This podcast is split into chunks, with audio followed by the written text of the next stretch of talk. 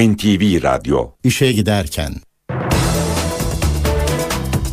Mutlu sabahlar. Ben Aynur Altunkaş. Bugün 27 Aralık Perşembe işe giderkenle karşınızdayız. Saat 9'a kadar Türkiye ve dünya gündemindeki gelişmeleri, gazete manşetlerini, piyasa verilerini, yol ve hava durumlarını aktaracağız. İşe giderken gündemin öne çıkan başlıklarıyla başlıyor.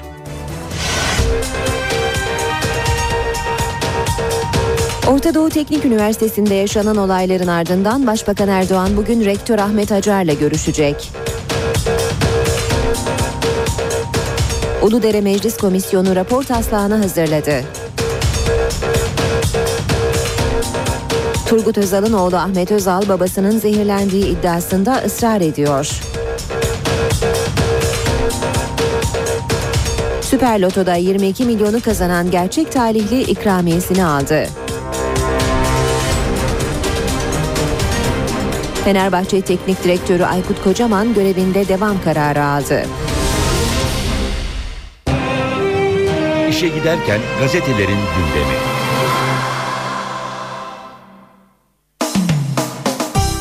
Basın özetlerine milliyetle başlayalım. Manşet barış elçisine saygı duruşu.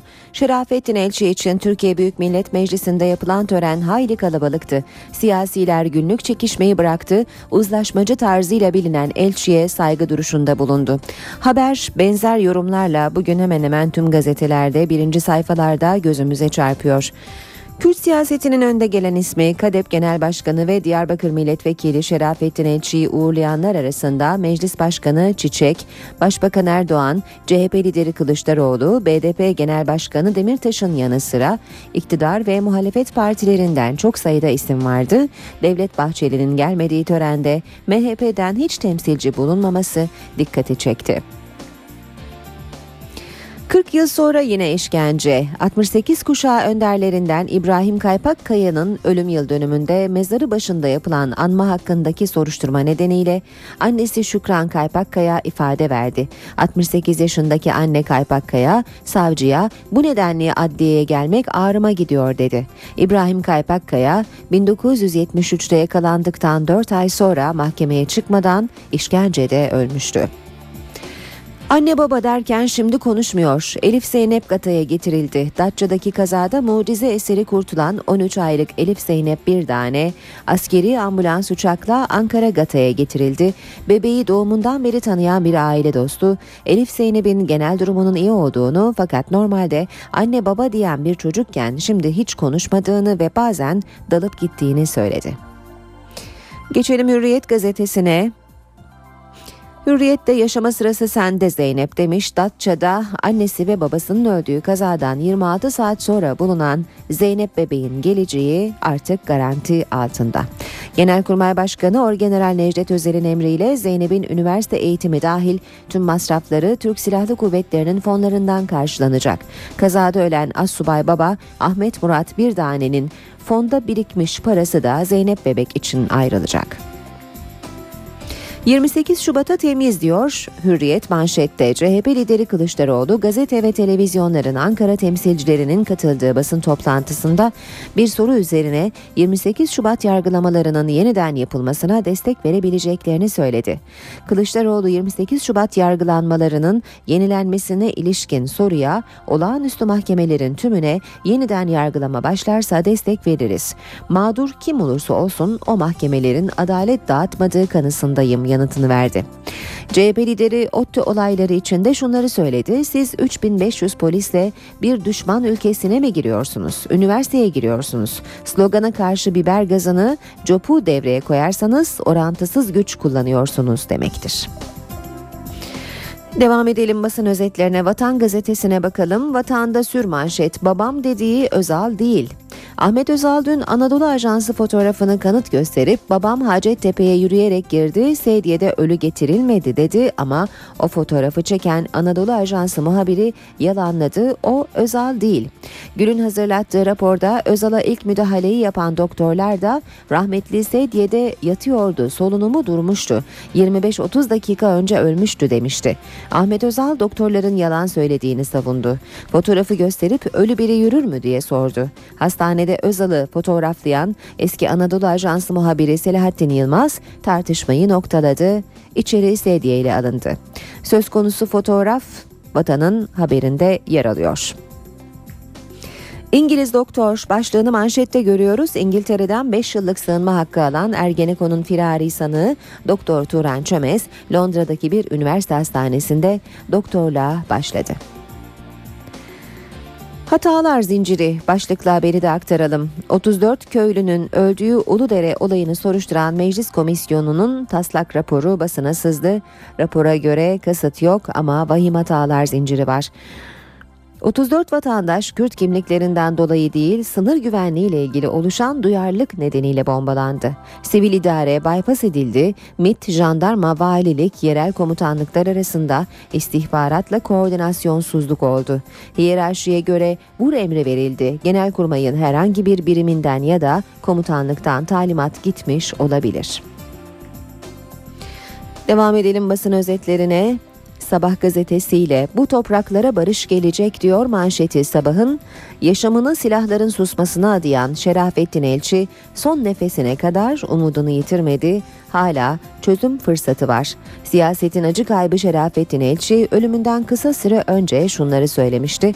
Şiddetin her türlüsü hepimize zarar veriyor. Bu topraklarda artık kan kokusu olmasın. Hepimizin ortak isteği bu. Devam edelim basın özetlerine. Radikal gazetesine bakalım. Radikal'de de Şerafettin Elçi'nin meclisteki cenaze töreninden bir büyük fotoğrafı görüyoruz ve bu cenaze töreninde ön saflarda yer alan siyasilerin isimlerini görüyoruz. Sırrı Sakık, Bülent Arınç, Sırrı Süreyya Önder, Aysel Tuğluk, Ahmet Türk, Selahattin Demirtaş, Deniz Baykal, Kemal Kılıçdaroğlu, Recep Tayyip Erdoğan ve Cemil Çiçek ön sıralarda saf tutuyorlar. Başlıksa son nesil, Şerafettin Elçi Kürt sorununun çözümü için son şans bizim nesildir demişti. Barışı göremedi ama cenazesinde sorunu çözecek son nesli bir araya getirerek umut verdi. Akşam gazetesiyle devam edelim. Bu, to- bu fotoğrafta çözüm var diyor akşam manşetinde. İşte devletin masasındaki yeni Güneydoğu. Ee, bir fotoğraf var haberde Siirt'te çekilen bir fotoğraf. Vali, komutanlar, emniyet müdürleri Kürt öğrencilerle aynı masaya oturdu. Başörtülü bir genç kız Kürtçe türkü söyledi. Protokol coşkuyla eşlik etti. Habertürk'le devam ediyoruz. Habertürk'te senin annen var mı evladım?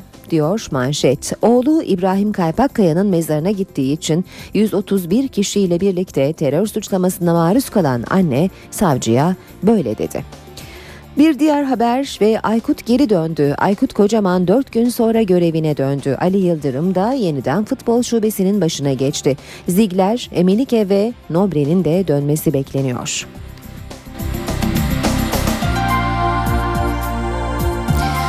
Yeni Şafak gazetesiyle devam edelim. Yerli otomobil Şubat'ta vitrinde diyor Yeni Şafak haberinde. Müsiyat Başkanı'nın başbakan test etti diyerek duyurduğu ilk elektrikli yerli otomobilin ayrıntılarının ortaya çıktığı ifade ediliyor haberin ayrıntılarında. Ağır toplar Esad'ı e, Esad'ı terk ediyor başlığını görüyoruz yine Yeni Şafak'ta. Muhalifler karşısında mevzi kaybeden Suriye lideri Esad'ı komutanları tek tek terk ediyor. Son olarak jandarma komutanı Abdülaziz Şalal ailesiyle Türkiye'ye sığındı. Hatay'dan Türkiye'ye giren Şalal askeri birlikler cinayet çetelerine döndüğü için saf değiştirdiğini söyledi. Ve son olarak da Zaman Gazetesi'ne bakacağız. Manşet avuç içi okuma sistemi PKK'nın oyununu bozdu. Sosyal Güvenlik Kurumu'nun 20 ilde başlattığı avuç içi okuma uygulaması büyük bir skandalı ortaya çıkardı. Uygulama sayesinde terör örgütü militanlarının bazı özel hastanelerde yakınlarına ait TC kimlik numarasıyla sağlık hizmeti aldıkları tespit edildi. 45 terörist başkasının adıyla işlem yaptırırken yakalandı. Yetkililer PKK eczane doktor üçgenindeki usulsüzlükleri de mercek altına aldı, aldı deniyor haberin ayrıntılarında. Cumhuriyet gazetesiyle bitireceğiz. Basın özetlerini kapatmayın, failleri bulun diyor manşeti Cumhuriyet'in böcek olayında bir yıl şüpheli bulunamaması kuşkuları büyüttü. Başbakan Erdoğan'ın evinde ve ofisinde böcek bulunduğunu açıklamasının ardından konunun kapatılmasını istemesi dikkat çekti. Böceklerin bulunduğu tarih kimi kaynaklarca 2011 Aralık, kimilerine göre Şubat 2012 olarak belirtiliyor. MİT tarafından yürütülen incelemede bir yıldır hiçbir şüphelinin bulunamaması, savcılığa tek bir belge bile gitmemesi kuşkuları arttırıyor. CHP lideri Kılıçdaroğlu bir yıl önce yaşandığı belirtilen böcek olayının hala aydınlatılamamasını Uludere'ye benzetti. Kılıçdaroğlu, Başbakan bunu derin devlete bağlıyor, yabancı ülkelere bağlamıyor. Başbakan ODTÜ'ye 3500 polisle gidiyor da herhalde evine tek başına gitmiyordur, korunuyordur. Başbakanın evinin etrafı yol geçen hanı değildir. Faillerin ortaya çıkarılması gerekiyor dedi. NTV Radyo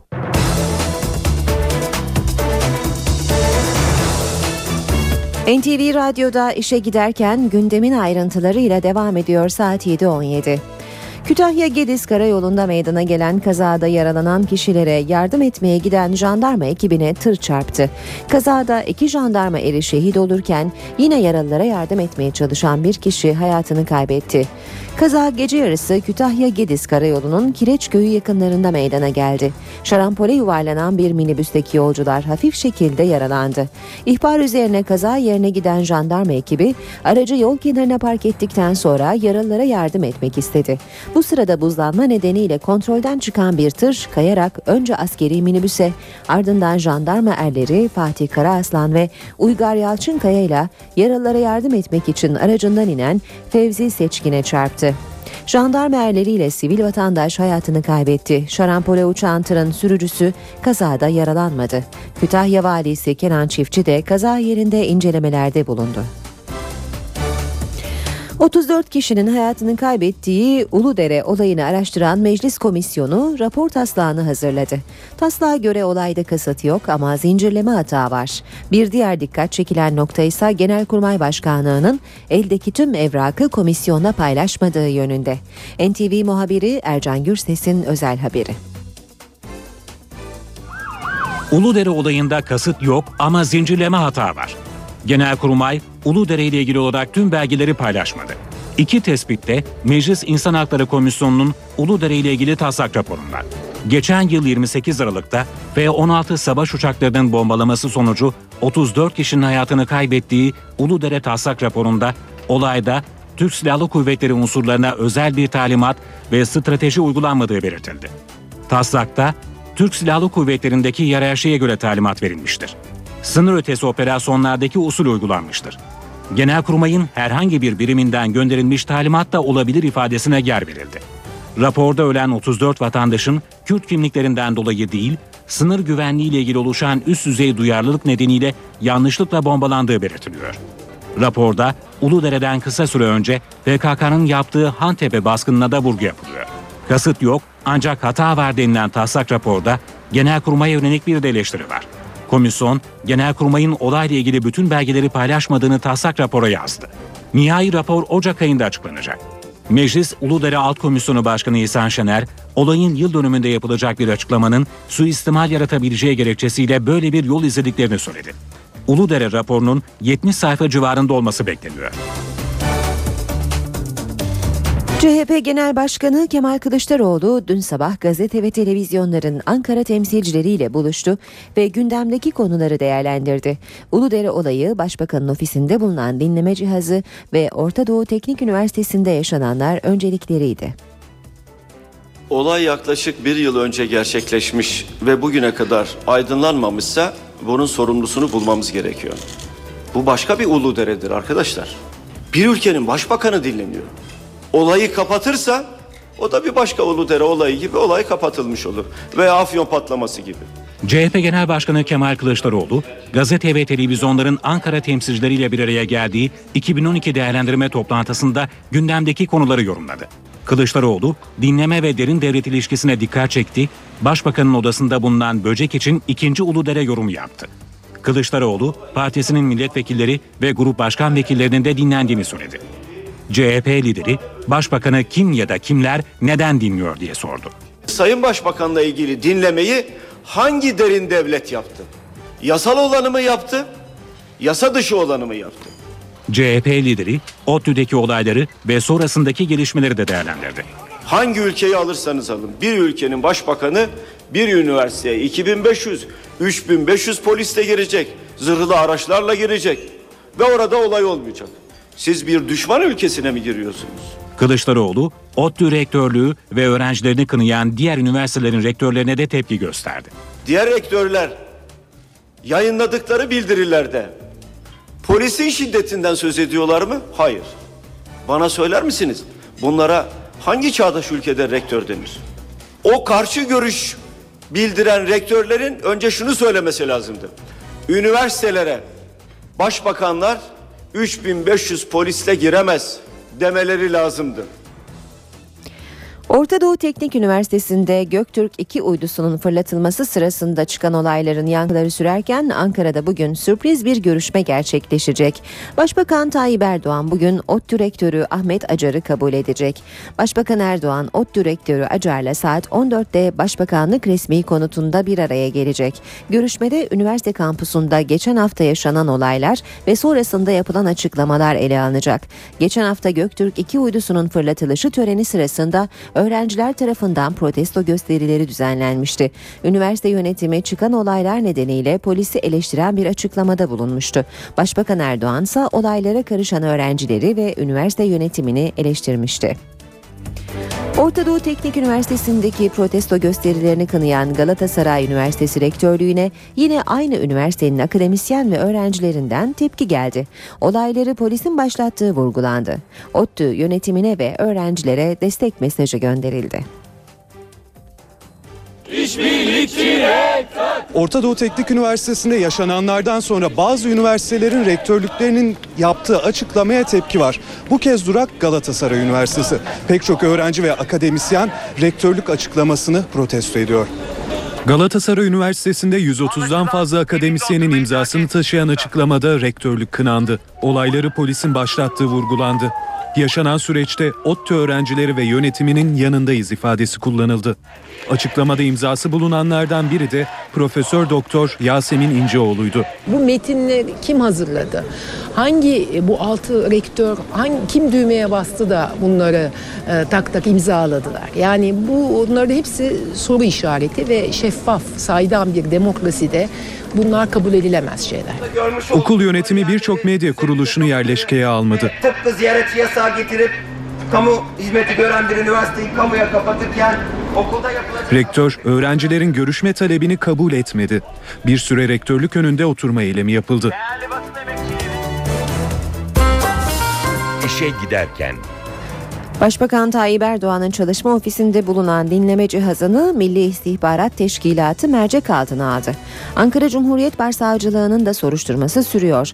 Olaydan sonra kritik devlet kurumlarında arama yapıldığı da ortaya çıktı.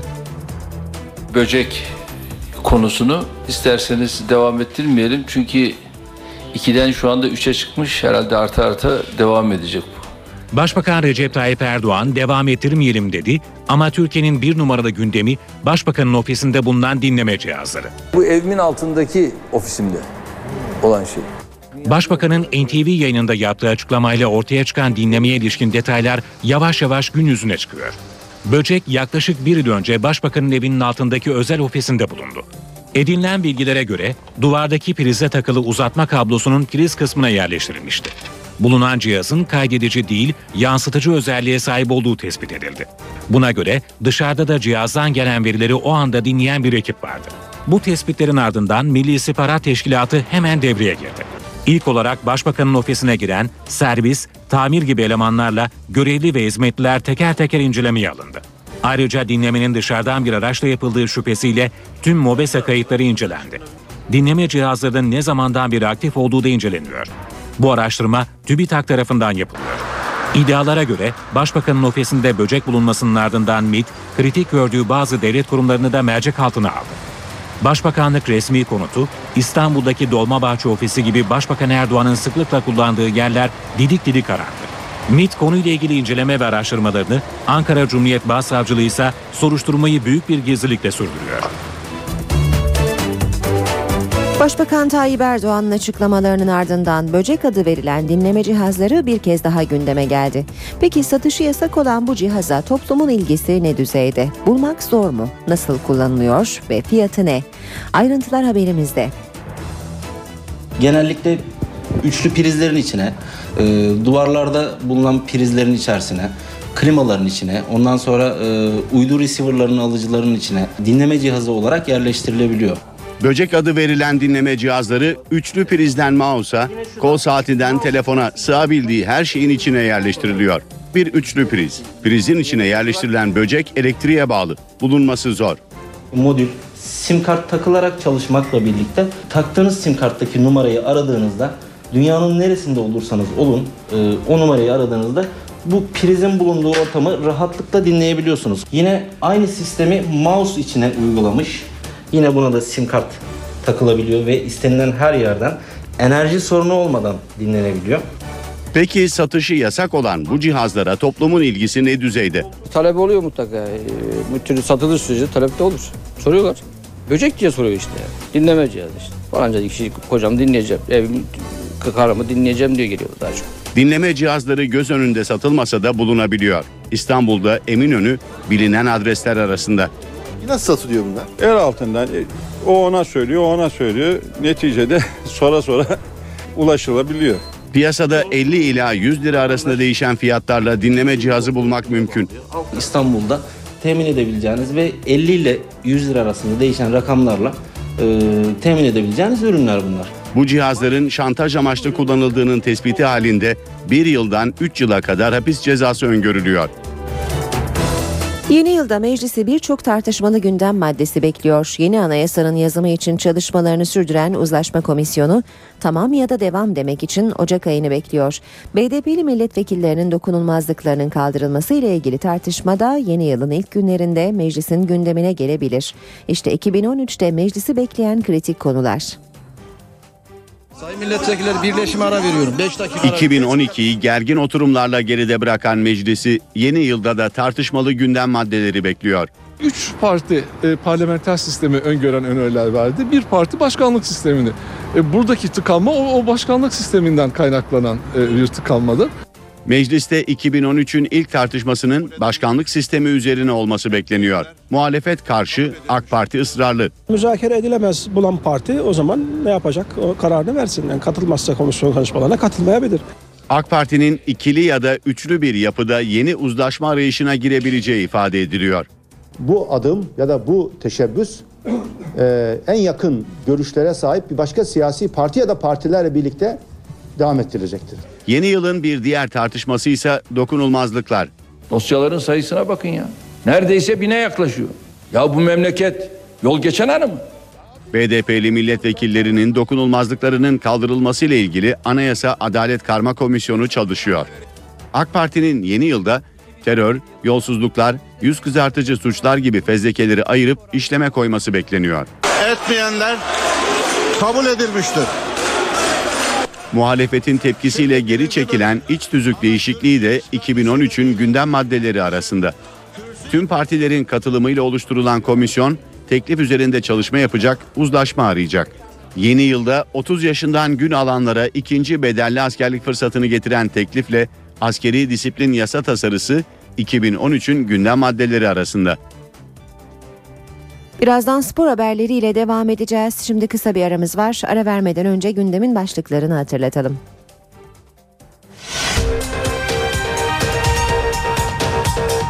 Orta Doğu Teknik Üniversitesi'nde yaşanan olayların ardından Başbakan Erdoğan bugün Rektör Ahmet Acar'la görüşecek. Uludere Meclis Komisyonu rapor taslağını hazırladı. Turgut Özal'ın oğlu Ahmet Özal babasının zehirlendiği iddiasında ısrar ediyor. Süper Loto'da 22 milyonu kazanan gerçek talihli ikramiyesini aldı. Fenerbahçe Teknik Direktörü Aykut Kocaman görevinde devam kararı aldı.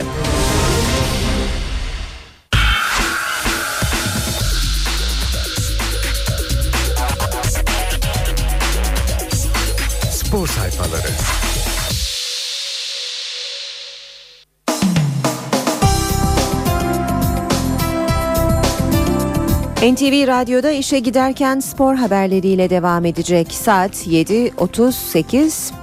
Habertürk'le başlayalım. Döndüler, dönüyorlar. Manşetini görüyoruz.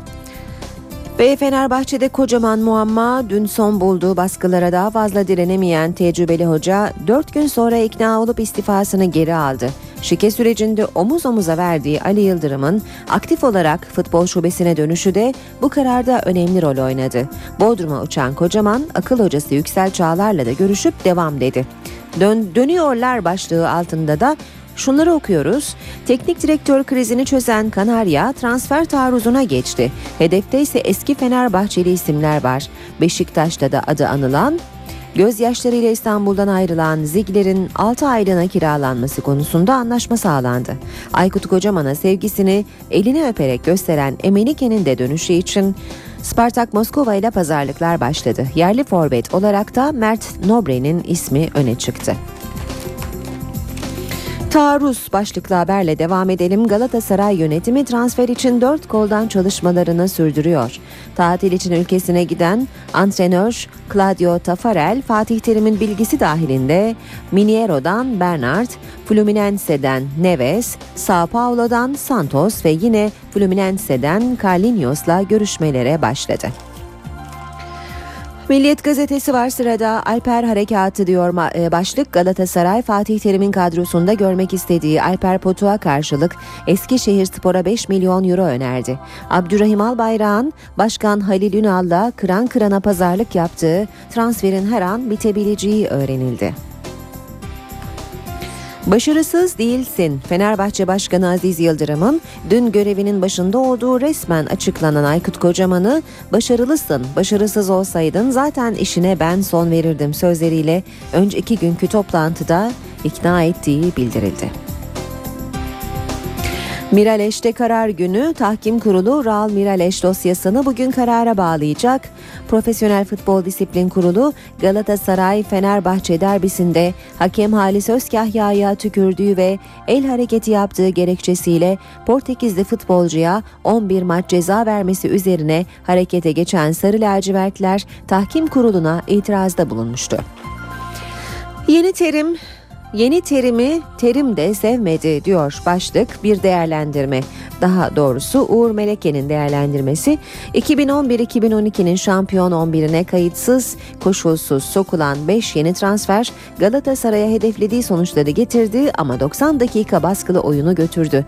Bu yeni görüntüden Fatih Terim de memnun değil ki iki cephede hedefe giden takıma Kaka ayarında bir yıldız takviyesi düşüyor. Milliyetten okumaya devam edelim. Takımı feda etmedi. Beşiktaş Teknik Direktörü Aybaba Nene transferini veto etti. Onun istediği parayı vermeniz halinde bütün takımı kaybederiz. En formda isimlerimiz Nene'den az para almaları halinde kendilerini bu takımın bir parçası olarak görmezler diye konuştu.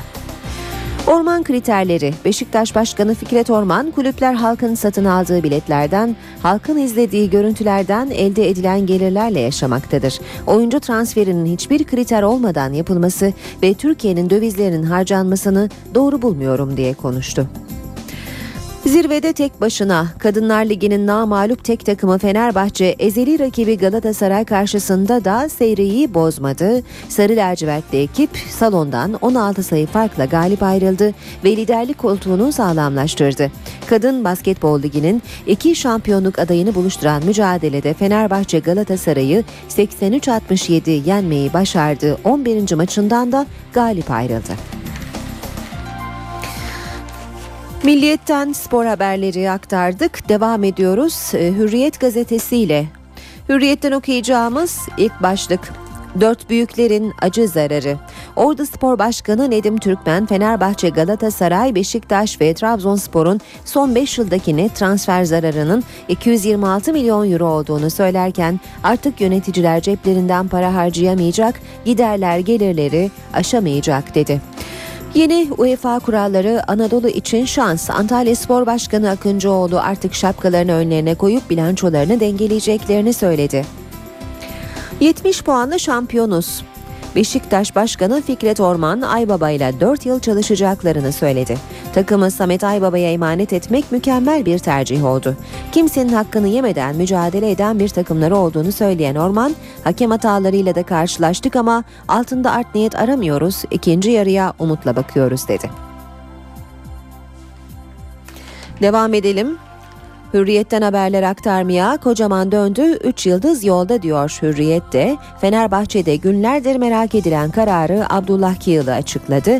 Hocamız zaten cumartesi gecesi ikna olmuştu. Fenerbahçe Başkan Vekili Kiyılı Karabük maçı gecesi futbolcular ve yönetim olarak Aykut Kocaman'la el sıkıştık. Sonraki görüşmeler transfer içindi. Asgari 3 oyuncu alınacak dedi. Devam ediyoruz.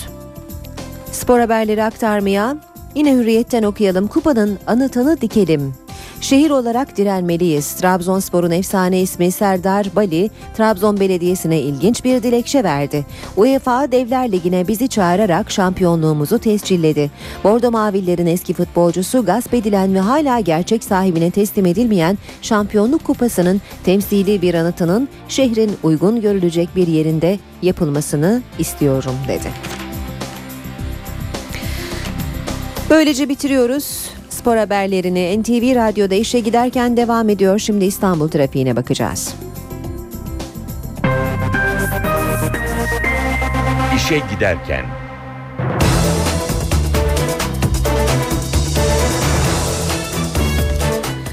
İstanbul'da trafikte yoğunlaşmalar her zaman olduğu gibi yine köprülerde önce dikkat çekiyor.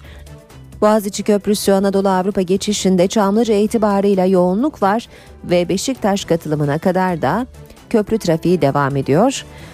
Avrupa Anadolu geçişinde ise Zincirlikuyu'da başlayan trafik köprü çıkışında yerini rahat ve akıcı bir trafiğe bırakıyor. Fatih Sultan Mehmet Köprüsü Anadolu Avrupa geçişi yoğunluğu Çakmak Köprüsü'nden itibaren etkili oluyor köprü girişine kadar.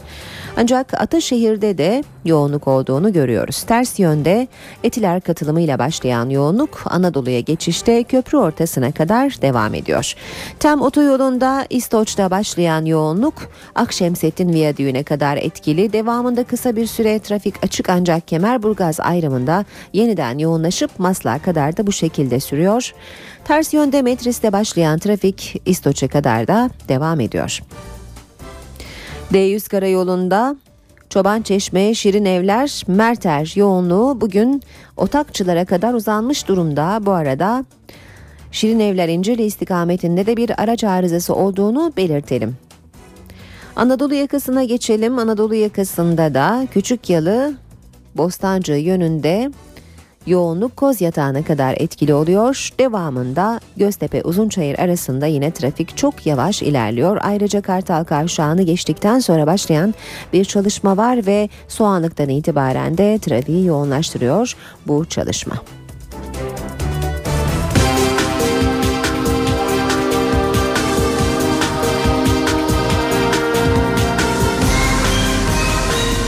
İşe giderken Önceki gün tedavi gördüğü hastanede hayatını kaybeden Diyarbakır Milletvekili Şerafettin Elçi için dün mecliste tören düzenlendi. Tören iktidar, ana muhalefet ve BDP'yi bir araya getirdi. Elçinin cenazesi bugün Cizre'de toprağa verilecek. Kürt siyasetinin önemli ismi eski bakana, KADEP Genel Başkanı ve Diyarbakır Milletvekili Şerafettin Elçi için ilk tören mecliste yapıldı. Tören, Meclis Başkanı Cemil Çiçek, Başbakan Recep Tayyip Erdoğan, CHP lideri Kemal Kılıçdaroğlu'nu bir araya getirdi. Törene çok sayıda bakan ve milletvekili de katıldı. BDP listelerinden meclise giren Elçi'nin cenaze töreninde başta BDP lideri Selahattin Demirtaş olmak üzere BDP grubunun tamamına yakını yer aldı. Çaykur Rizespor Teknik Direktörü ve aynı zamanda Elçi'nin damadı olan ünlü futbol adamı Mustafa Denizli de cenaze törenindeydi. Meclisteki törene katılanlar Elçi'nin ailesine başsağlığı diledi. Şerafettin Elçi'nin naaşı yarın memleketi Şırnak'ın Cizre ilçesinde toprağa verilecek. Elçi'nin cenaze törenine Kuzey Irak'taki bölgesel Kürt yönetiminin başkanı Mesut Barzani'nin kardeşi Sedat Barzani ile Kürdistan Demokratik Partisi'nin genel sekreteri Fazıl Minari de katılacak.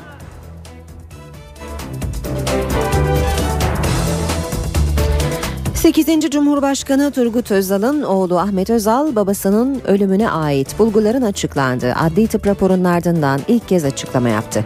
Ahmet Özal annesi Semra Özal'da bulunan saç tellerini Cumhuriyet Başsavcılığına teslim edeceklerini söyledi. Özal ayrıca babasının hastaneye yürüyerek gittiğini de öne sürerek o döneme ait bir fotoğraf gösterdi. Ancak fotoğrafı çeken gazeteci o kişinin Özal değil koruması olduğunu söyledi. 5 sene sonra tamamen kemik olması gereken bir vücudun bir bütün olarak çıkması iç organları dahil işte o pro- proje yapanları faka bastırdı. Çünkü o zaman iç organlardan her türlü zehir bulundu. Ahmet Özal babası 8. Cumhurbaşkanı Turgut Özal'ın ölümüne ilişkin adli tıp raporuna tepkili. Özal babasının zehirlendiği konusunda ısrarlı. 19 sene bu vücudun böyle kalması ve bütün kalması bana göre Allah'ın işidir. Ben başka türlü izah edebilen bir profesör de görmedim bu konuda. Yüce Allah 19 sene bu vücudu koruduysa bizim bulmamız için korudu. Onu kapatmaya çalışanlar olursa çok ciddi onun gazabına uğrarlar. Dikkatli olmalarını tavsiye ederim. Özal, Semra Özal'da bulunan saç tellerini Cumhuriyet Savcılığına teslim edeceklerini açıkladı. Alınan saçlar hatıra olarak 3-4 tel saç alınmış üstünden kesilerek. Bu saçlar bir veya iki tane şu anda annemde. Ne zaman isterse savcı istemesine de gerek yok. Önümüzdeki hafta herkes merak ettiği o saçlarını gidip teslim edeceğiz. Ahmet Özal o dönem köşkte çalışan personele dava açılabileceğini de söyledi. Ayrıca babasının hastaneye yürüyerek geldiğini iddia etti ve o döneme ait bir fotoğraf gösterdi. Ancak fotoğrafta ayaktaki kişinin Özal'ın koruması olduğu yönünde iddialar var.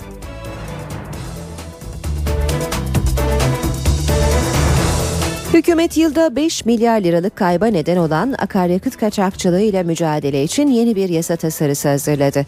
Tasarı kaçak ürün satan bayilere 1 milyon lira para cezası, 10 numara yağ satanlara ise hapis cezası getiriyor. Akaryakıt kaçakçılığı yapanlar da teşhir edilecek. Son 3 yılda 103 bin ton kaçak akaryakıt yakalandı. Akaryakıt kaçakçılığının ekonomiye maliyeti 5 milyar dolar oldu. Gümrük ve Ticaret Bakanlığı bu veriler üzerine yeni bir kaçakçılıkla mücadele yasa tasarısı hazırladı. Tasarıya göre kaçak akaryakıtın satıldığı pompa değil bayi mühürlenecek. kaçakçılık fiillerinin işlendiği tespit edilen yalnız burada rafineriler hariç ülke ekonomisini düzelterek bu istisnayı getirdik. Hariç lisansa tabi tüm faaliyetlerin takipsizlik veya mahkeme kararı kesinleşeceğe kadar EPDK tarafından geçici olarak durdurulması ve kaçakçılık fiili işleyen bu gibi yerlerin kamuoyuna teşhir edilmesi öngörülmüştür. Baz yağ, solvent ve madeni yağın motorun yerine kullanılarak 10 numara yağ adı altında ucuz fiyatla kaçak olarak satışının önüne geçmek için tedbirler alınıyor. Kaçak akaryakıtın nakliyesine bile hapis cezası öngörülüyor. Mevcut kanunda akaryakıt kaçakçılığı için öngörülen idari para cezaları yetersiz kalmaktadır. Daha etkin mücadele için yapılan düzenlemeyle idari para cezaları hem miktar olarak artırılmış hem de kapsamı genişletilmiştir. Kaçak ürün satan bayilere 1 milyon lira para cezası verilecek. İnşaat ruhsatında yer almayan sabit ya da seyyar tank, düzenek ve ekipman bulunduran iş yerlerine verilecek cezalar iki katına yükseltilecek. Bakanlar Kurulu'nda imzaya açılan tasarı yakında meclise gönderilecek. Asgari ücret tutarı yeni yılda kaç lira olacak? Sorunun yanıtını belirleyecek olan komisyon bugün saat 14'te Çalışma ve Sosyal Güvenlik Bakanlığı'nda dördüncü kez toplanacak. Hükümet asgari ücretin %3 artı 3 oranında artırılmasını öngörürken Türkiye İşveren Sendikaları Konfederasyonu %3 artı 2,3 oranında zam yapılmasını istiyor. Türk İş'te asgari ücret hesaplanırken TÜİK tarafından belirlenen net 1025 liranın baz alınmasını ve bunun üzerine enflasyon oranında zam yapılmasını talep ediyor. Asgari ücret halen 16 yaşından büyük bekar bir işçi için net 739 lira olarak uygulanıyor. Aralık ayında 4 kişilik bir ailenin açlık sınırı 985 lira, yoksulluk sınırı ise 3208 lira olarak belirlendi. Türk İş'in araştırmasına göre 4 kişilik bir ailenin sağlıklı, dengeli ve yeterli beslenebilmesi için yapması gereken gıda harcaması 985 lira. Gıda harcamasıyla giyim, konut, ulaşım, eğitim, sağlık ve benzeri ihtiyaçlar için ayırması gereken bütçe ise 3208 lira. Araştırmaya göre yaşam maliyeti bir önceki yıla göre 145 lira arttı. İşçiler tozlu, gazlı, görültülü ortamda çalıştırılamayacak. Çalışma ve Sosyal Güvenlik Bakanlığı'nın iş yerlerinde ortam ölçümü yönetmeliğine göre 1 Ocak'tan itibaren bütün iş yerlerinde ölçüm yapılacak. İş Sağlığı ve Güvenliği Genel Müdürlüğü'nün hazırladığı yönetmeliğe göre ölçüm sonrasında işverenler çalışma ortamındaki tozun kaynağını yok edecek. Kaynak dumanını etrafa yayılmadan havalandırma istemiyle dışarıya atacak. Mermer tozunun ortama yayılmaması için önlem alacak. Laboratuvarın ölçümü hatalı çıkarsa yetki belgesi incelemeye alınacak. NTV Radyo Herkese yeniden günaydın. Ben Aynur Altunkaş. İşe giderken de birlikteyiz. Birazdan hava durumuna bakacağız. Şimdi gündemin başlıklarını hatırlayalım. Orta Doğu Teknik Üniversitesi'nde yaşanan olayların ardından Başbakan Erdoğan bugün Rektör Ahmet Acar'la görüşecek. Uludere Meclis Komisyonu rapor taslağını hazırladı. Turgut Özal'ın oğlu Ahmet Özal babasının zehirlendiği iddiasında ısrar ediyor. Süper Loto'da 22 milyonu kazanan gerçek talihli ikramiyesini aldı. Fenerbahçe Teknik Direktörü Aykut Kocaman görevinde devam kararı aldı. NTV Radyo Hava durumu için Gökhan Abur yanımızda. Günaydın Sayın Abur. Günaydın. Ee, batıda ılık hava bir, e, bir süre daha devam edecek mi? Evet en azından e, bugün ve yarın da etkisini sürdürmeye devam edecek. Güneyde çok yüksek sıcaklıklar var. Yani e, Akdeniz boyunca sıcaklıklar yer yer 18-20 dereceler civarında. Doğu Karadeniz bölgesi mevsim ortalamaları üzerinde bir sıcaklığa sahip şu an itibariyle. Trabzon'da şu anda hava sıcaklığı 7 derece. 16 ile 18 derece arasında gün içinde sıcaklık bekliyoruz e, Doğu Karadeniz bölgemizde fakat Doğu oldukça soğuk. Ayaz etkisini sürdürüyor çünkü yağış kesildi. Yağış önümüzdeki günlerde de doğuda kar yağışı beklemiyoruz. Ama gece gündüz sıcaklık farkının fazla olmasından dolayı don ve ayaz ve buzlanma etkisini sürdürüyor. Şu an itibariyle Kars eksi 25 derece. Erzurum'daki sıcaklıklar ise şu anda yine eksi 20'lere yakın bir sıcaklık var. Ve yerde don ve buz oldukça etkili. İç kesimlere doğru geldiğimiz zamansa Balıkesir, Burdur, Afyonkarahisar, Ankara ve Batman'da çok yoğun olmak üzere sis var. İzmir, Muğla, Manisa, Isparta, Kocaeli, Karabük, Çankırı, Adana boyunca da o bölgelerde de pus etkisini şu an itibariyle sürdürüyor. Bu akşam saatlerinden itibaren Trakya'da bulutlanmanın artmasını bekliyoruz. Aynı şekilde Kuzey Ege'de de bulutlanma artacak ve bunlar gece yarısından sonra en geç yağış bırakacak ki yarın Ege, Marmara, Batı Akdeniz'de yer yer sağanaklar var. Cumartesi günü ise Karadeniz'in tümünü bulutlar etkisi altına alacak. Karadeniz'in tümünde Marmara, Ege ve Akdeniz'de yine sağanak yağmur geçişleri görülecekti. Ki bu yağışlar Doğu Karadeniz'in yüksek kesimlerinde yer yer hafif karla karışık yağmur şeklinde olabilir. Pazar günü ise yine Güney Ege'de ve Doğu Karadeniz bölgesindeki yağışların devam etmesini bekliyoruz. Evet bizleri bekleyen hava koşulları böyle sis etkisini sürdürüyor diye tekrar vurguluyorum. Doğuda don ve buzlanma oldukça etkili. Lodos çok hafifleşmeye devam ediyor. Ama hafta sonu kuvvetli bir Poyraz var. Teşekkür ediyoruz. Gökhan Abur'la birlikteydik.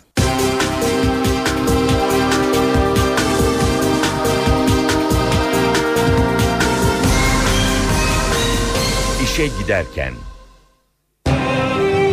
İşe giderken gazetelerin gündemi.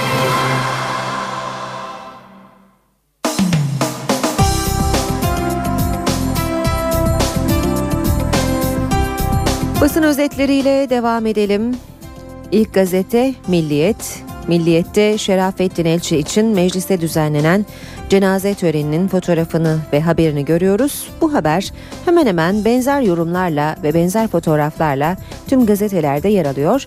Milliyet barış elçisine saygı duruşu demiş. Şerafettin Elçi için mecliste yapılan tören hayli kalabalıktı. Siyasiler günlük çekişmeyi bıraktı. Uzlaşmacı tarzıyla bilinen elçiye saygı duruşunda bulundu.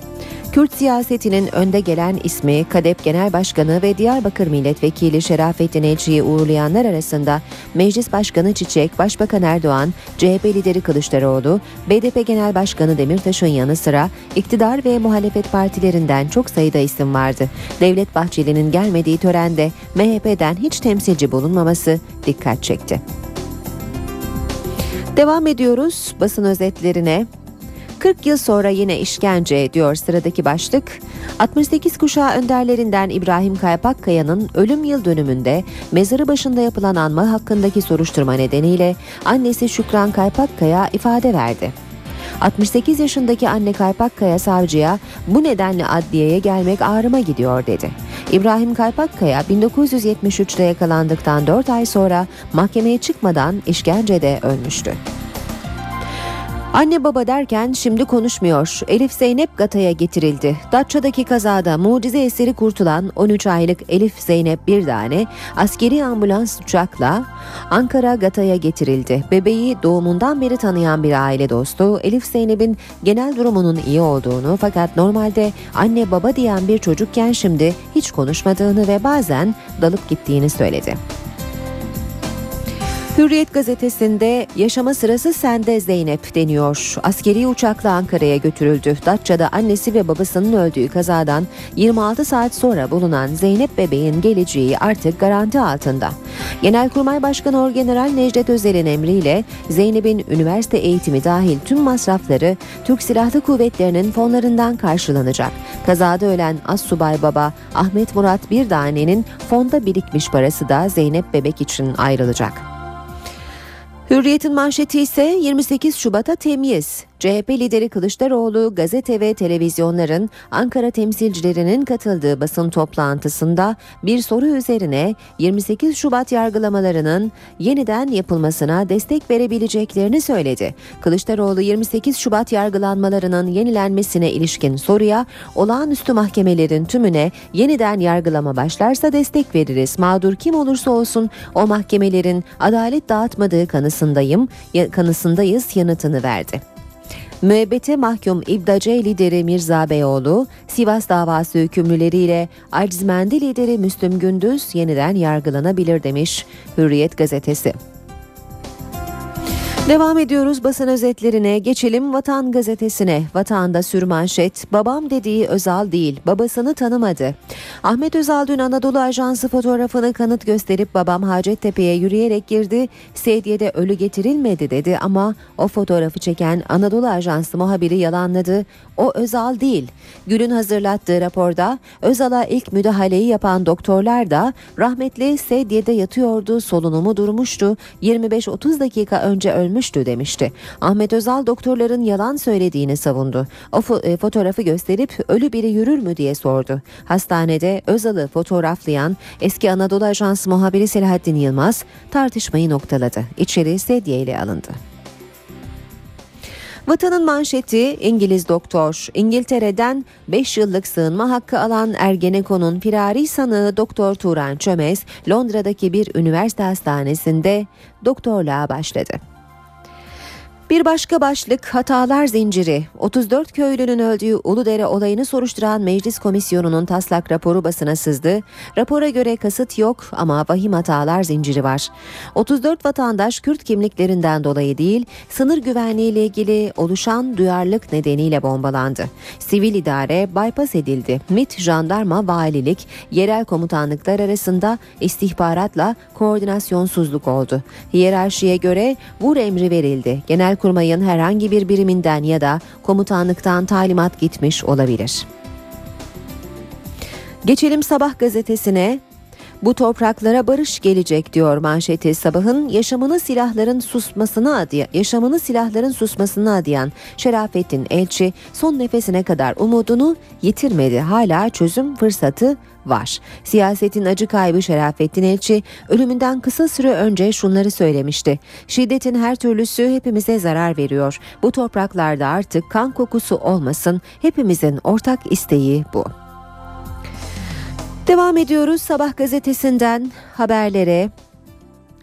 Karakolda dayak mağduru konuştu. Televizyondan izledim ve ağladım. Polisler tarafından linç edilircesine dövülen Demir psikolojim bozuldu demiş. Sabah gazetesinin dün manşetten duyurduğu karakolda dayak olayının mağduru Hayati Demir şiddet görüntülerini dün ilk kez izledi. Seyrederken çok ağladım diyen Demir bir buçuk ay yürüyemediğini ve duyma problemleri yaşadığını anlattı. Dayak olayına karışan polislerden ikisi idari ceza aldı. Beşi hakkındaki soruşturma ise devam ediyor. Sırada Radikal gazetesi var. Son nesil diyor Radikal manşette. Şerafettin Elçi'nin cenaze töreninden bir fotoğrafla birlikte. Şerafettin Elçi, Kürt sorununun çözümü için son şans bizim nesildir demişti. Barışı göremedi ama cenazesinde sorunu çözecek son nesli bir araya getirerek umut verdi. Cumhuriyet gazetesine bakalım. Kapatmayın failleri bulun diyor manşet. Böcek olayında bir yıldır şüpheli bulunamaması kuşkuları büyüttü. Başbakan Erdoğan'ın evinde ve ofisinde böcek bulunduğunu açıklamasının ardından konunun kapatılmasını istemesi dikkat çekti. Böceklerin bulunduğu tarih kimi kaynaklarca 2011 Aralık, kimilerince Şubat 2012 olarak belirtiliyor. MİT tarafından yürütülen incelemede bir yıldır hiçbir şüphelinin bulunamaması savcılığa tek bir belge bile gitmemesi kuşkuları artırıyor. CHP lideri Kılıçdaroğlu bir yıl önce yaşandığı belirtilen böcek olayının hala aydınlatılamamasını Uludere'ye benzetti. Kılıçdaroğlu, Başbakan bunu derin devlete bağlıyor, yabancı ülkelere bağlamıyor. Başbakan ODTÜ'ye 3500 polisle gidiyor da herhalde evine tek başına gitmiyordur, korunuyordur. Başbakanın evinin etrafı yol geçen hanı değildir, faillerin ortaya çıkarılması gerekiyor.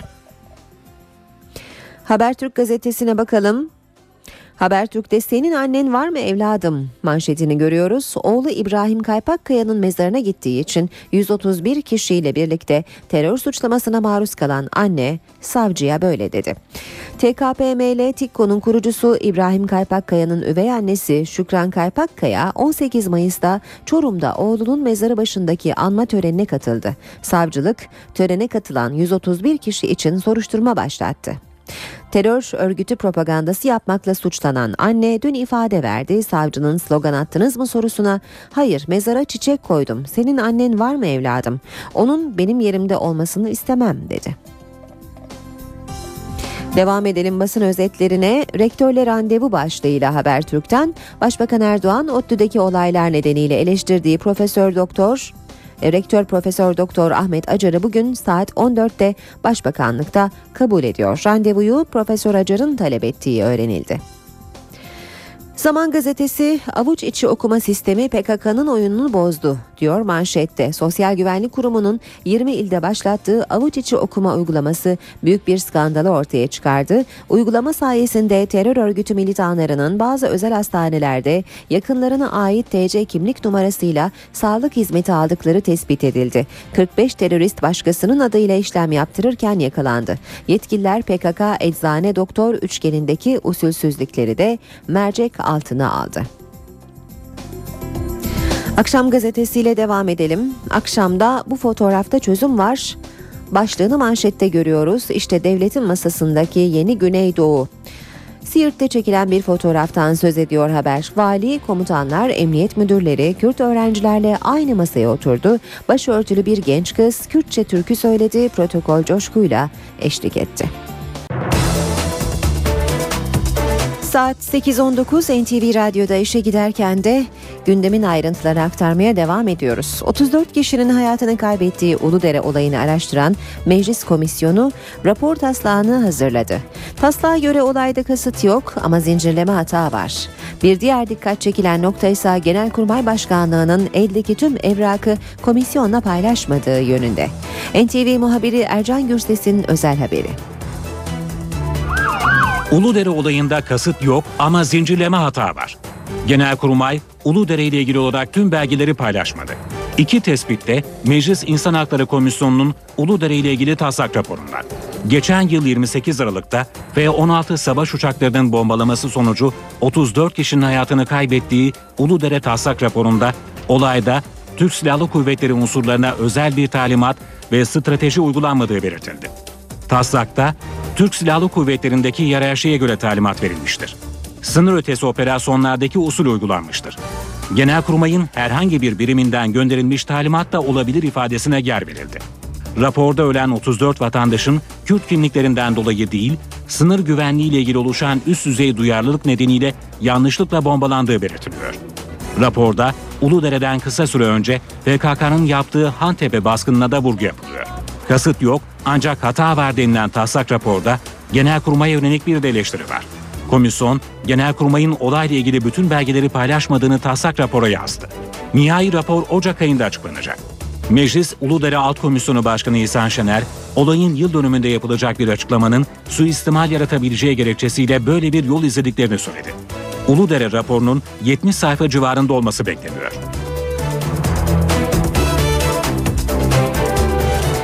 Orta Doğu Teknik Üniversitesi'nde Göktürk 2 uydusunun fırlatılması sırasında çıkan olayların yankıları sürerken Ankara'da bugün sürpriz bir görüşme gerçekleşecek. Başbakan Tayyip Erdoğan bugün ODTÜ rektörü Ahmet Acar'ı kabul edecek. Başbakan Erdoğan Acar'la saat 14'te Başbakanlık resmi konutunda bir araya gelecek. Görüşmede üniversite kampusunda geçen hafta yaşanan olaylar ve sonrasında yapılan açıklamalar ele alınacak. Geçen hafta Göktürk 2 uydusunun fırlatılışı töreni sırasında öğrenciler tarafından protesto gösterileri düzenlenmişti. Üniversite yönetimi çıkan olaylar nedeniyle polisi eleştiren bir açıklamada bulunmuştu. Başbakan Erdoğan olaylara karışan öğrencileri ve üniversite yönetimini eleştirmişti. Orta Doğu Teknik Üniversitesi'ndeki protesto gösterilerini kınayan Galatasaray Üniversitesi Rektörlüğü'ne yine aynı üniversitenin akademisyen ve öğrencilerinden tepki geldi. Olayları polisin başlattığı vurgulandı. ODTÜ yönetimine ve öğrencilere destek mesajı gönderildi. Orta Doğu Teknik Üniversitesi'nde yaşananlardan sonra bazı üniversitelerin rektörlüklerinin yaptığı açıklamaya tepki var. Bu kez durak Galatasaray Üniversitesi. Pek çok öğrenci ve akademisyen rektörlük açıklamasını protesto ediyor. Galatasaray Üniversitesi'nde 130'dan fazla akademisyenin imzasını taşıyan açıklamada rektörlük kınandı. Olayları polisin başlattığı vurgulandı. Yaşanan süreçte ODTÜ öğrencileri ve yönetiminin yanındayız ifadesi kullanıldı. Açıklamada imzası bulunanlardan biri de Profesör Doktor Yasemin İnceoğlu'ydu. Bu metinleri kim hazırladı?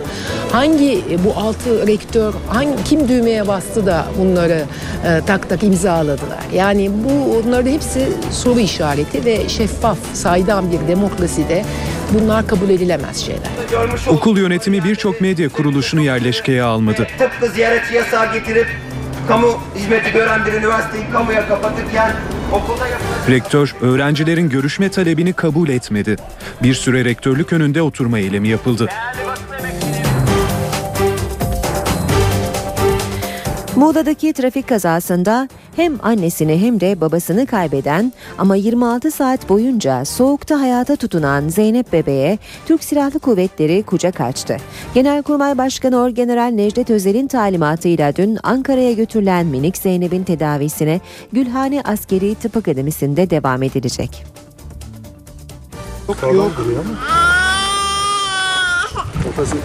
Mucizenin sembolü 1 yaşındaki Zeynep bebek. Anne ve babasının öldüğü kazadan 26 saat sonra bulunan Zeynep bebek için Genelkurmay devrede. Kazada hayatını kaybeden Assubay Ahmet Murat Birdane'nin kızı Zeynep için Genelkurmay Başkanı Orgeneral Necdet Özel talimat verdi. Türk Silahlı Kuvvetleri'ne ait ambulans uçak Zeynep'i almak için Dalaman'a gönderildi. Minik Zeynep Marmaris Devlet Hastanesi'nde yapılan son kontrollerinin ardından halası Cansu Birdane ve dayısı Bilal Albayrak'a teslim edildi. Zeynep'e ilk müdahaleyi yapan doktor bebeğin durumunun iyi olduğunu söyledi. Büyük bir kaza atlatmış, 25 saat aç kalmış, beslenememiş, soğukta kalan e, bir hasta, bir çocuk. Ama geldik kan tahlillere göre de kan şekeri düşüktü, enfeksiyonu vardı. Ama şu an hakikaten e, evine gidecek düzeye geldi Allah'ın izniyle. Minik Zeynep Hava Kuvvetleri'ne ait ambulans uçakla Ankara'ya getirildi. Kırmızı bir tuluma sarılı mucize bebek uçağa yaklaştırılan ambulansla Gata'ya götürüldü. Zeynep bebek Gülhane Askeri Tıp Akademisi'nde ayrıntılı bir muayeneden geçecek. Tedavisinin ardından anneannesine, dayısına ya da halasına verilecek. Bundan sonraki sağlık ve eğitim masrafları ise Türk Silahlı Kuvvetleri tarafından karşılanacak. Sosyal Güvenlik Kurumu 7500 emeklinin maaşında hata tespit etti. Maaşları eksik hesaplanan 2500 kişiye 6,5 milyon lira ödendi. Maaşları fazla hesaplanan 5000'e yakın emeklinin maaşındansa kesinti yapılmaya başlandı. Bu kapsamdaki emeklilerden geri alınacak tutar 10 milyon lira. Sosyal Güvenlik Kurumu intibak çalışmaları için 2 milyon 700 bin emeklinin dosyalarını raflardan indirdi. İncelemeler sırasında 7500 emeklinin maaşında hata tespit edildi. 2500 emekli bu hatadan kazançlı çıktı. Eksik ödeme yapılan 2500 kişiyle ilgili ödemelerin tamamı hesaplarına yatırıldı. Maaşlarının eksik hesaplandığı belirlenen emeklilere toplam 6,5 milyon lira tek seferde ödendi. Bir kişiye mesela 23 bin TL olan kişi de var. Evet. İşte 10 TL olan kişi de var yani. Ancak 4900 emeklinin durumu tam tersi. Maaşlarının fazla hesaplandığı belirlenen bu emeklilere yapılan fazla ödeme geri alınıyor. Onları da mağdur etmeyecek şekilde bunları %25'ten fazla kesinti yapmamak suretiyle geri almak durumuyla karşı karşıyayız. Buna başladık evet. SGK tam 10 milyon lirayı bulan fazla ödemeyi tahsil etmek için maaşlarda kesintiye başladı. Maaşı fazla hesaplananlardan kaç yıl fazla maaş almış olursa olsun geriye dönük sadece 5 yılın ödemesi tahsil edilecek. Fazla ödenen tutar 24 ay taksitle maaşlardan kesintiyle alınacak. Ankara gündemi.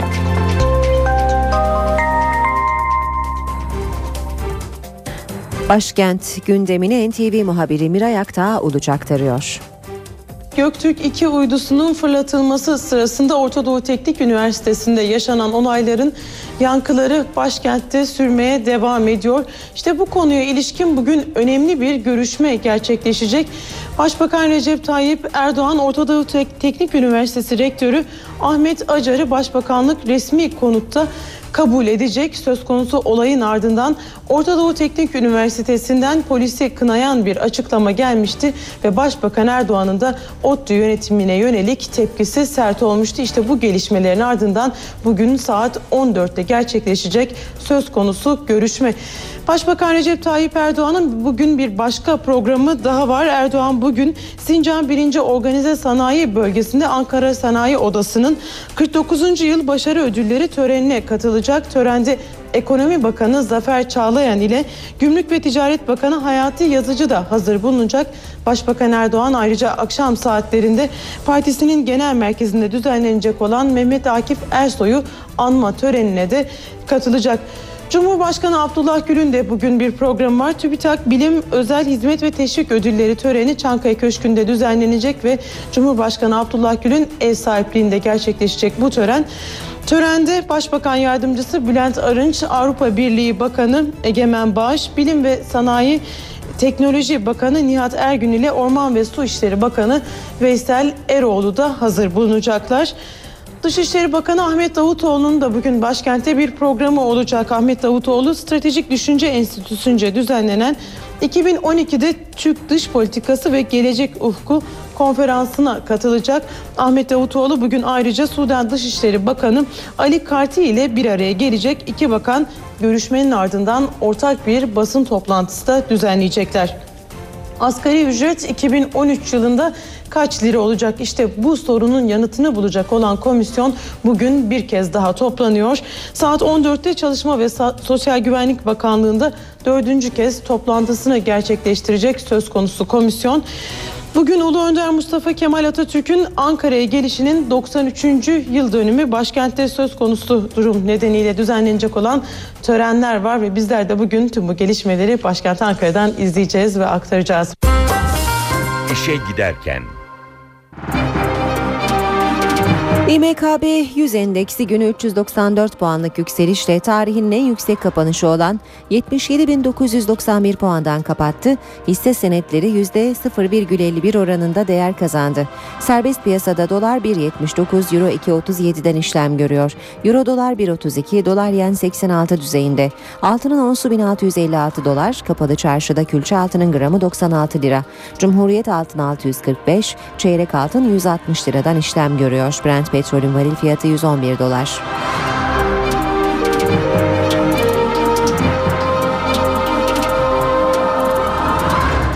NTV Radyo Saat 8.30 ben Aynur Altunkaş. İşe giderken de birlikteyiz. Birazdan İstanbul trafiğine tekrar göz atacağız. Şimdi gündemin başlıklarını hatırlayalım.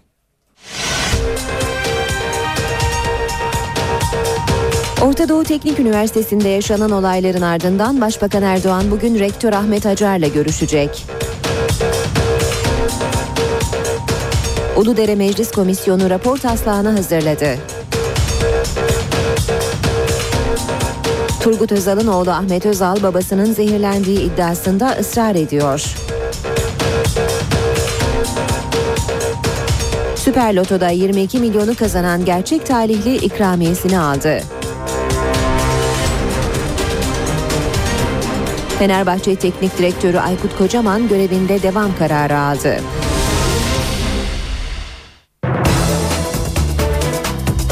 İstanbul trafiğine bakacağız. D100'de Şirin Evler İncirli istikametinde bir araç arızası var. Yanı sıra Çoban Çeşme Sefaköy yönünde de bir maddi hasarlı kaza meydana geldi.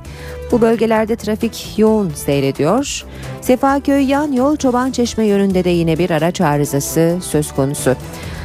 Köprülerle devam edelim. Boğaziçi Köprüsü Anadolu Avrupa geçişi Çamlıca itibarıyla yoğun köprü ortasına kadar da bu şekilde devam ediyor. Trafik ters yönde Zincirlikuyu'da başlıyor. Trafik ve köprü çıkışında kısa bir süre daha devam ediyor. D100'de yoğunluk var. Şu sıralarda Topkapı'dan başlayan ve Ok Meydanı'na kadar devam eden çok yoğun bir trafik olduğunu söyleyelim. Şirin Evler Kavşağı Cevizli Bağ arasında da yine yoğun bir trafik var. Ters yönde Ok Meydanı Ayvansaray arasında da trafiğin seyir hızı yavaş.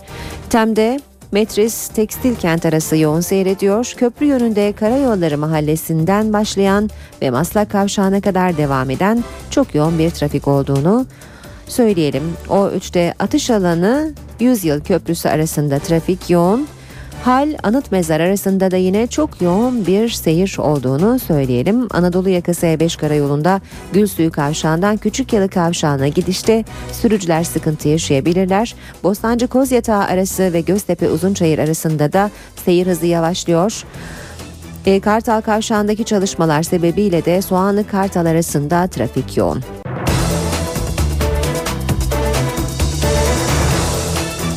...8.38 saat NTV Radyo'da işe giderken... ...gündemin öne çıkan gelişmeleriyle devam ediyor.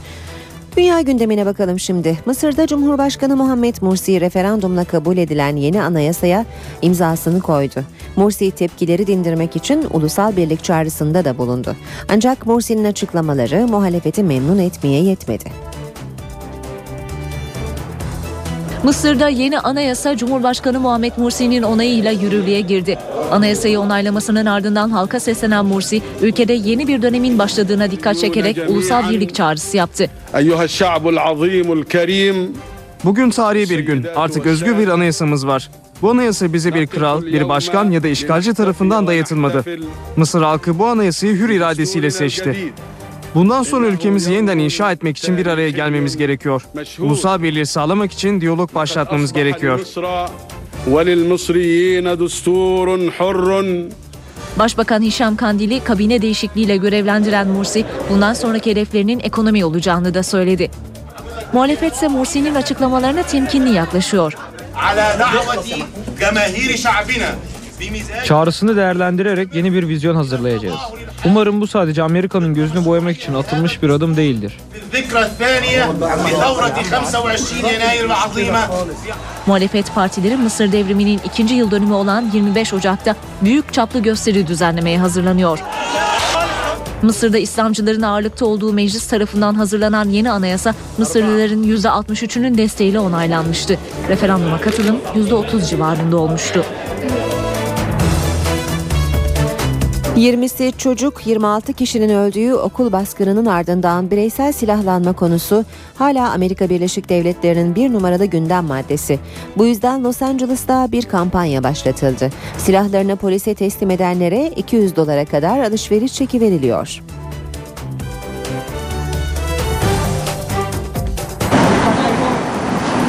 ...26 kişinin öldüğü okul saldırısının ardından Amerikalılar silahlarını iade ediyor.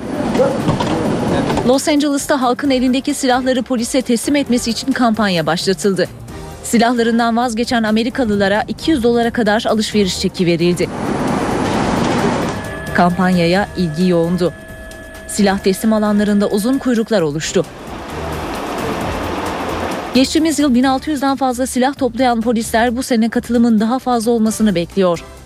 Kampanyadan yararlananlar bu kararı almalarında 26 kişinin öldüğü okul baskınının büyük rol oynadığını söylüyor. Connecticut'ta yaşanan trajedinin ardından silahımdan vazgeçme kararı aldım. O kadar çok üzüldüm ki.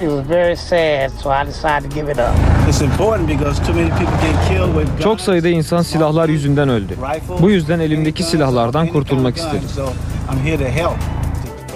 Connecticut eyaletinin Newtown kasabasında meydana gelen okul baskınında 20'si çocuk 26 kişi yaşamını yitirmişti.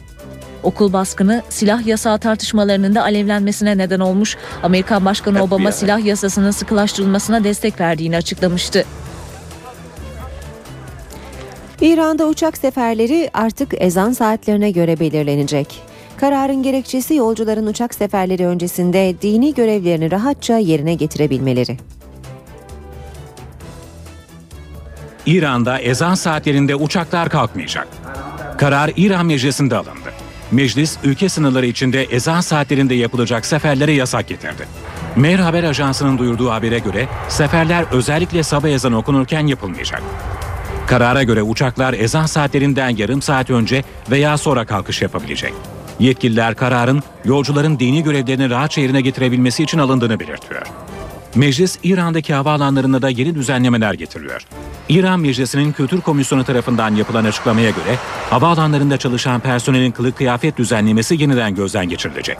Özellikle havaalanları ve havayolu şirketlerinde çalışan kadınların İslami giyim koşullarına daha fazla dikkat etmesi isteniyor. 1979'da gerçekleşen İslam devriminin ardından İran'da kadınların giyimi konusunda sıkı denetimler uygulanıyor. Dünyanın en uzun hızlı tren hattı artık Çin'de. Çinliler eski liderleri Mao'nun doğum gününü böyle bir ilke imza atarak kutladı.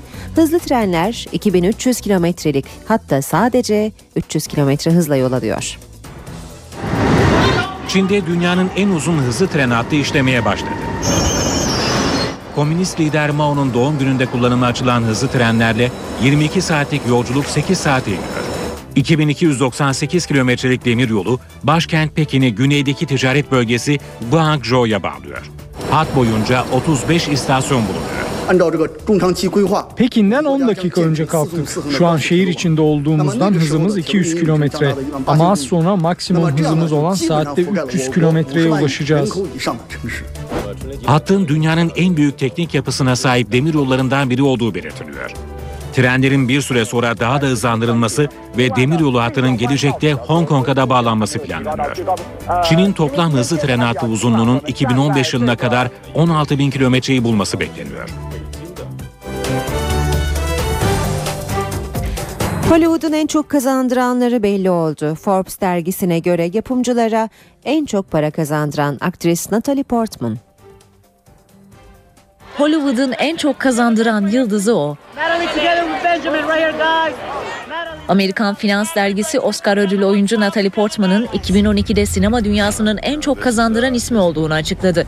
Forbes'a göre Portman aldığı her 1 dolar başına yapımcısına 42 dolar kazandırıyor. Listede Portman'ı Twilight serisiyle dünya çapında ün kazanan genç aktris Kristen Stewart izliyor. Stewart da kendisine ödenen her 1 dolar karşılığında 40 dolar kazandırıyor. Genç oyuncu ayrıca 34 milyon dolarlık geliriyle 2012'nin en çok kazanan kadın oyuncusu. Listenin 3. sırasında Transformers serisinin yıldızı Shia LaBeouf var.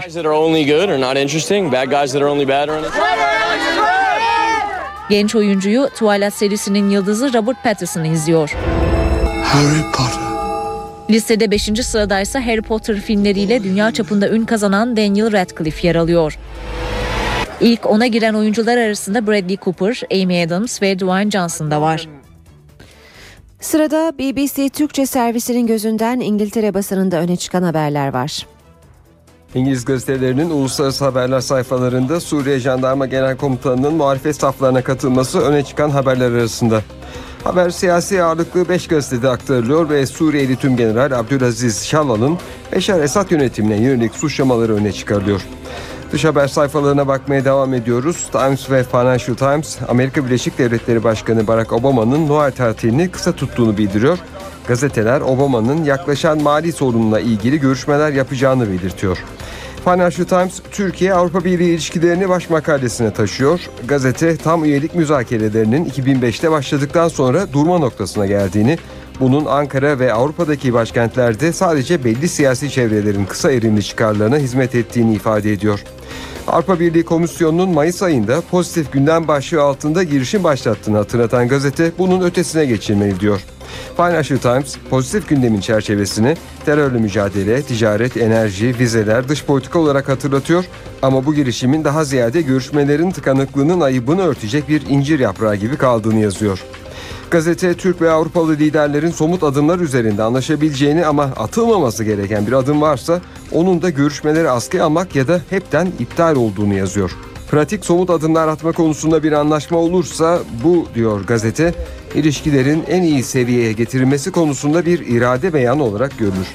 Böyle bir adımın üzerinde durabileceği bir zemin olduğunu yazan Financial Times 2011'de iki taraf arasında 120 milyar euroluk ticaret yapıldığını, Avrupa Birliği kaynaklarının Türkiye'deki doğrudan yabancı yatırımların %75'ini oluşturduğunu belirtiyor.